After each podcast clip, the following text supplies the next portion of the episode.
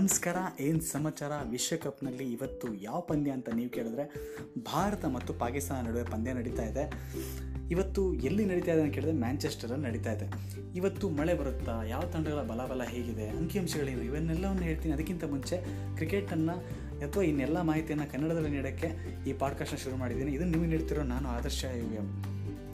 ಈಗ ಪಂದ್ಯದ ಬಗ್ಗೆ ಹೇಳೋದಾದರೆ, ಇವತ್ತು ಪಂದ್ಯ ನಡ್ತಿರೋದು ಓಲ್ಡ್ ಸ್ಟಾಫರ್ಡ್ ಅಥವಾ ಮ್ಯಾಂಚೆಸ್ಟರ್ ಅಂತ ಹೇಳಿದೆ. ಇಲ್ಲಿನ ವಿಶೇಷತೆ ಅಂದರೆ ಸಾವಿರದ ಒಂಬೈನೂರ ತೊಂಬತ್ತೊಂಬತ್ತರ ವಿಶ್ವಕಪ್ ಕೂಡ ಇಲ್ಲೇ ನಡೆದಿತ್ತು, ಭಾರತ ಪಾಕಿಸ್ತಾನ ನಡುವೆ ಪಂದ್ಯ. ಅವತ್ತು ಗೆದ್ದಿದ್ದು ಭಾರತ ನಲವತ್ತೇಳು ರನ್ನಿಂದ ಅವತ್ತು ವೆಂಕಟೇಶ್ ಪ್ರಸಾದ್ ಅವರು ಚೆನ್ನಾಗಿ ಪರ್ಫಾರ್ಮೆನ್ಸ್ ನೀಡಿದ್ರು ನಮ್ಮ ಕನ್ನಡಿಗರು. ಅದಷ್ಟೇ ಅಂತಲ್ಲ, ಭಾರತ ಪಾಕಿಸ್ತಾನದ ವಿರುದ್ಧ ಆಡಿದಂತಹ ಆರು ಪಂದ್ಯಗಳಲ್ಲಿ ಜಯವನ್ನು ಗಳಿಸಿದೆ. ಇವತ್ತು ಗೆದ್ದರೆ ಮತ್ತೆ ಇತಿಹಾಸನೇ ಸೃಷ್ಟಿಯಾಗುತ್ತೆ ಪಾಕಿಸ್ತಾನ ಗೆದ್ದರೆ ಅದು ದೊಡ್ಡ ಇತಿಹಾಸ ಆಗುತ್ತೆ. ಆ ರೀತಿ ಆಗದಿರಲಿ ಅಂತ ಭಾರತೀಯರು ನಾವೆಲ್ಲ ಕಾಯ್ತಾ ಇರ್ತೀವಿ. ಇನ್ನು ಅಂಕಿಅಂಶಗಳನ್ನ ನೋಡೋದಾದರೆ, ಇವತ್ತು ಮುನ್ನೂರ ನಲವತ್ತೆರಡನೇ ಪಂದ್ಯ ನಮ್ಮ ಮಹೇಂದ್ರ ಸಿಂಗ್ ಧೋನಿ ಅವರು ಆಡ್ತಿರೋದು. ಹಾಗಾಗಿ ಇವತ್ತು ಅವ್ರು ಆಡಿದ್ರೆ ಅತಿ ಹೆಚ್ಚು ಏಕದಿನ ಪಂದ್ಯಗಳನ್ನು ಆಡಿದಂಥ ಎರಡನೇ ಆಟಗಾರ ಆಗ್ತಾರೆ ಸಚಿನ್ ನಂತರ ಅದೊಂದು ವಿಶೇಷವಾದ ಅಂಕಿಅಂಶ. ಇನ್ನೊಂದು ಅಂತಂದರೆ ಶದಾಬ್ ಖಾನ್ ಅವರು ಇವತ್ತು ಒಂದು ವಿಕೆಟ್ ತೊಗೊಂಡ್ರೆ ಐವತ್ತನೇ ವಿಕೆಟ್ ತೊಗೊಂಡಾಗುತ್ತೆ ಅಂತಾರಾಷ್ಟ್ರೀಯ ಕ್ರಿಕೆಟ್ನಲ್ಲಿ. ಇದೆರಡು ಒಂದು ಅಂಕಿಅಂಶ ಅಂತ ಹೇಳ್ಬೋದು.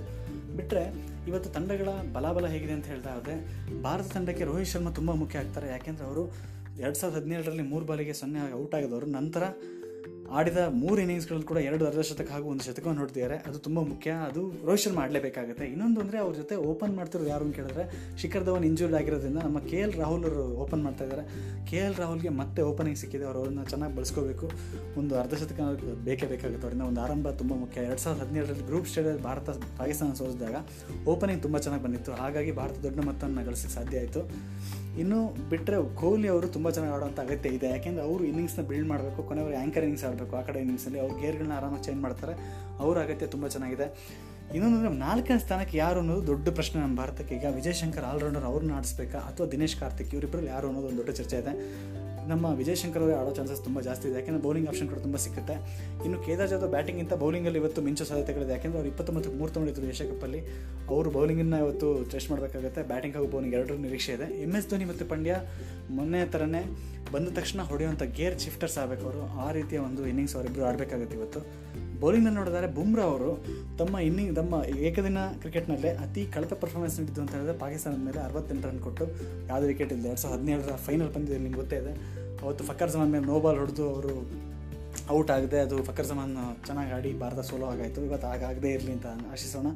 ಇನ್ನು ಭುವನೇಶ್ವರ್ ಕುಮಾರ್ ಚೆನ್ನಾಗಿ ಆಡ್ತಿದ್ದಾರೆ. ಸ್ಪಿನ್ ಧೂಳಿಗಾದಂಥ ಚಾಹಲ್ ಮತ್ತು ಕುಲ್ದೀಪ್ ಯಾದವ್ರಿಗೆ ಹೊಡೆಯೋಕ್ಕೆ ಕಷ್ಟ ಆಗ್ತಾಯಿದೆ ಅವರಿಬ್ಬರ ಫಾರ್ಮ್ ಕೂಡ ತುಂಬ ಅಗತ್ಯ.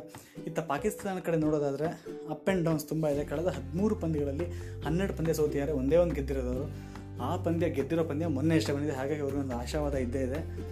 ಜೊತೆಗೆ ಬೌಲಿಂಗ್ನಲ್ಲಿ ಮೊಹಮ್ಮದ್ ಅಮೀರ್ ಮೊನ್ನೆ ಮೂವತ್ತು ಕೈ ತೊಗೊಂಡಿರೋದು. ಆಶ್ರಯದ ಮೇಲೆ ಹಾಗೆಯೇ ಮೊಹಮ್ಮದ್ ಹಫೀಸ್ ಎರಡು ಪಂದ್ಯಗಳಲ್ಲಿ ಚೆನ್ನಾಗಿ ಆಡಿರೋದು ಅವ್ರಿಗೊಂದು ಉತ್ತಮವಾದ ಅಂಶ.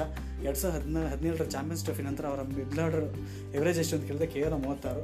ಅದು ತುಂಬ ಇಂಪ್ರೂವ್ಮೆಂಟ್ ಆಗೋಕ್ಕಾಗುತ್ತೆ ಇನ್ನು ತುಂಬ ನೆಚ್ಕೊಂಡಿರೋದು ಅಂತ ಕೇಳಿದ್ರೆ ಮೂರು ಜನ ಓಪನರ್ಸ್, ಓಪನಿಂಗ್ ಮೂರು ಜನ ಇದ್ದಾರಲ್ಲ, ಬಾಬರ್ ಆಜಮ್ ಮತ್ತು ಫಕರ್ ಜಮಾನ್ ಮತ್ತು ಇಮಾಮ್ ಉಲ್ ಇವ್ರು ಮೂರು ಜನ ಚೆನ್ನಾಗಿ ಆಡಲೇಬೇಕಾಗುತ್ತೆ. ಇವ್ರು ಮೂರು ಜನ ಮೇಲೆ ತುಂಬ ಡಿಪೆಂಡೆಂಟ್ ಆಗಿದೆ.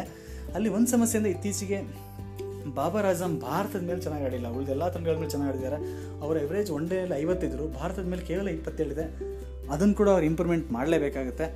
ಇನ್ನು ಬೌಲಿಂಗ್ನಲ್ಲಿ ಮೊನ್ನೆ ಶದಾಬ್ ಖಾನ್ ಸ್ಪಿನ್ನರ್ನ ಹೊರಗಿಟ್ಟಿದ್ರು. ಇವತ್ತು ಆ ರೀತಿ ಮಾಡಲಿಕ್ಕಾಗಲ್ಲ ಭಾರತದ ಮೇಲೆ ಆಡಿಸಲೇಬೇಕಾಗುತ್ತೆ ಶದಾಬ್ ಖಾನ್ನ ಜೊತೆಗೆ ಮೊಹಾಬ್ ರಿಯಾಜ್, ಇವರು ಕೂಡ ಚೆನ್ನಾಗಿ ಬೌಲಿಂಗ್ ಮಾಡಬೇಕಾಗುತ್ತೆ. ಹಸನ್ ನಾಲಿ ಕೂಡ ಚೆನ್ನಾಗಿ ಬೌಲಿಂಗ್ ಮಾಡಬೇಕಾಗುತ್ತೆ. ಇವ್ರ ಮೇಲೆ ನಿಂತಿದೆ. ಇವತ್ತೊಂದು ಒಳ್ಳೆ ಪಂದ್ಯ ನಡೀಬೋದು. ನಡೆಯೋಕ್ಕಿಂತ ಮುಂಚೆ ಮಳೆ ಬರದೇ ಇರಲಿ ನಾವೆಲ್ಲ ಅಷ್ಟು ಜನ. ಮ್ಯಾಂಚೆಸ್ಟರ್ನಲ್ಲಿ ಮಳೆ ಬರೋ ಸಾಧ್ಯತೆಗಳಿದೆ. ಅದು ಬರದೇ ಇದ್ದರೆ ನಮಗೊಂದು ಒಳ್ಳೆ ಮ್ಯಾಚ್ ಖಂಡಿತ ಸಿಕ್ಕುತ್ತೆ. ಈ ಪಂದ್ಯದಲ್ಲಿ ನನಗೆ ಪಿಕ್ ಆಫ್ ದ ಪ್ಲೇಯರ್ಸ್ ನನಗೆ ಯಾರು ಅನಿಸುತ್ತೆ ಅಂತಂದರೆ, ಹಾರ್ದಿಕ್ ಪಾಂಡ್ಯ ತುಂಬ ಮುಖ್ಯ ಆಗ್ತಾರೆ. ರೋಹಿತ್ ಶರ್ಮಾ ಮುಖ್ಯ ಆಗುತ್ತೆ. ಈ ಕಡೆ ಪಾಕಿಸ್ತಾನದಲ್ಲಿ ಟಾಪ್ ತ್ರೀ ಬ್ಯಾಟ್ಸ್ಮನ್ಸ್ ತುಂಬ ಮುಖ್ಯ ಆಗ್ತಾರೆ. ಮತ್ತು ಇವತ್ತು ಟಾಸ್ ಯಾರು ಗೆಲ್ತಾರೆ ಅಂತ ಗೊತ್ತಿಲ್ಲ ಬಟ್ ಇಲ್ಲಿ ಪಿಚ್ ಯಾವ ರೀತಿ ಇದೆ ಅಂದರೆ ತುಂಬ ಫ್ಲ್ಯಾಟ್ ಇದೆ. ಇಲ್ಲಿ ಗ್ರೀನ್ ಯಾವುದೇ ಅಂಶ ಇಲ್ಲ. ಹಾಗಾಗಿ ವೇಗದ ಬೌಲರ್ಸ್ಗಳಿಗೆ ಯಾವುದೇ ಲಾಭ ಸಿಗೋದು ಕಷ್ಟ, ಒಳ್ಳೆ ಸ್ಕೋರ್ ಬರ್ಬೋದು. ಇಲ್ಲಿ ಎವರೇಜ್ ಸ್ಕೋರ್ ಮೊದಲನೇ ಬ್ಯಾಟಿಂಗ್ನಲ್ಲಿ ಮಾಡಿದ್ರೆ ಇನ್ನೂರ ಹನ್ನೆರಡು ಇದೆ. ಹಾಗಾಗಿ ಒಳ್ಳೆ ಬ್ಯಾಟಿಂಗ್ ಮಾಡಲೇಬೇಕಾಗುತ್ತೆ ಮೊದಲು ತಂಡ ಮಾಡಿದವರು. ಒಂದು ಒಳ್ಳೆ ಮ್ಯಾಚ್ ಒಂದು ಸಿಕ್ಕುತ್ತೆ. ಕಳೆದ ಎರಡು ಸಾವಿರದ ಹದಿನೇಳರ ಚಾಂಪಿಯನ್ಸ್ ಟ್ರಫಿ ಫೈನಲ್ ಪಂದ್ಯ ಮೂವತ್ತು ಕೋಟಿ ಜನ ನೋಡಿದರು. ಹಾಗೆ ಗ್ರೂಪ್ ಸ್ಟೇಜ್ ಪಂದ್ಯನ ಮೂವತ್ತ್ನಾಲ್ಕು ಕೋಟಿ ಜನ ನೋಡಿದರು. ಇವತ್ತು ಎಷ್ಟು ಜನ ನೋಡ್ತಾರೆ ಅಂತ ಗೊತ್ತಿಲ್ಲ. ಹಾಗಾಗಿ ಈ ಲಾಭದಾಯಕ ವ್ಯಾವಹಾರಿಕ ಲಾಭದಲ್ಲಿ ನೋಡೋದಾದರೂ ಈ ಪಂದ್ಯ ದೊಡ್ಡ ಪಂದ್ಯವೇ. ಇವತ್ತು ಈ ಪಂದ್ಯವನ್ನು ಸ್ಟಾರ್ ಕನ್ನಡದಲ್ಲಿ ನೋಡಿ ಹಾಗೆ ಇನ್ನಷ್ಟು ಇಂತಹ ವಿಚಾರಗಳನ್ನ ಕನ್ನಡದಲ್ಲೇ ಕೇಳೋಕ್ಕೆ ನನ್ನ ಪಾಡ್ಕಾಸ್ಟ್ಗೆ ಸಬ್ಸ್ಕ್ರೈಬ್ ಆಗಿ. ಧನ್ಯವಾದಗಳು ಗೆಳೆಯರೆ.